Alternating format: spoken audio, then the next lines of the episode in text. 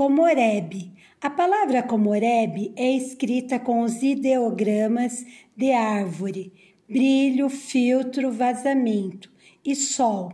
Ela descreve de forma poética a luz do sol filtrada pelas folhas das árvores antes de atingir o chão, criando aquelas imagens lindas. Origem: Japão.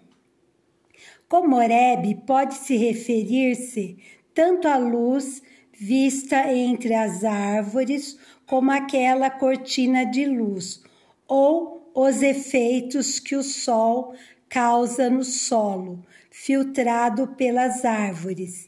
Esse fenômeno é muito apreciado por artistas, fotógrafos, poetas e outros aventureiros.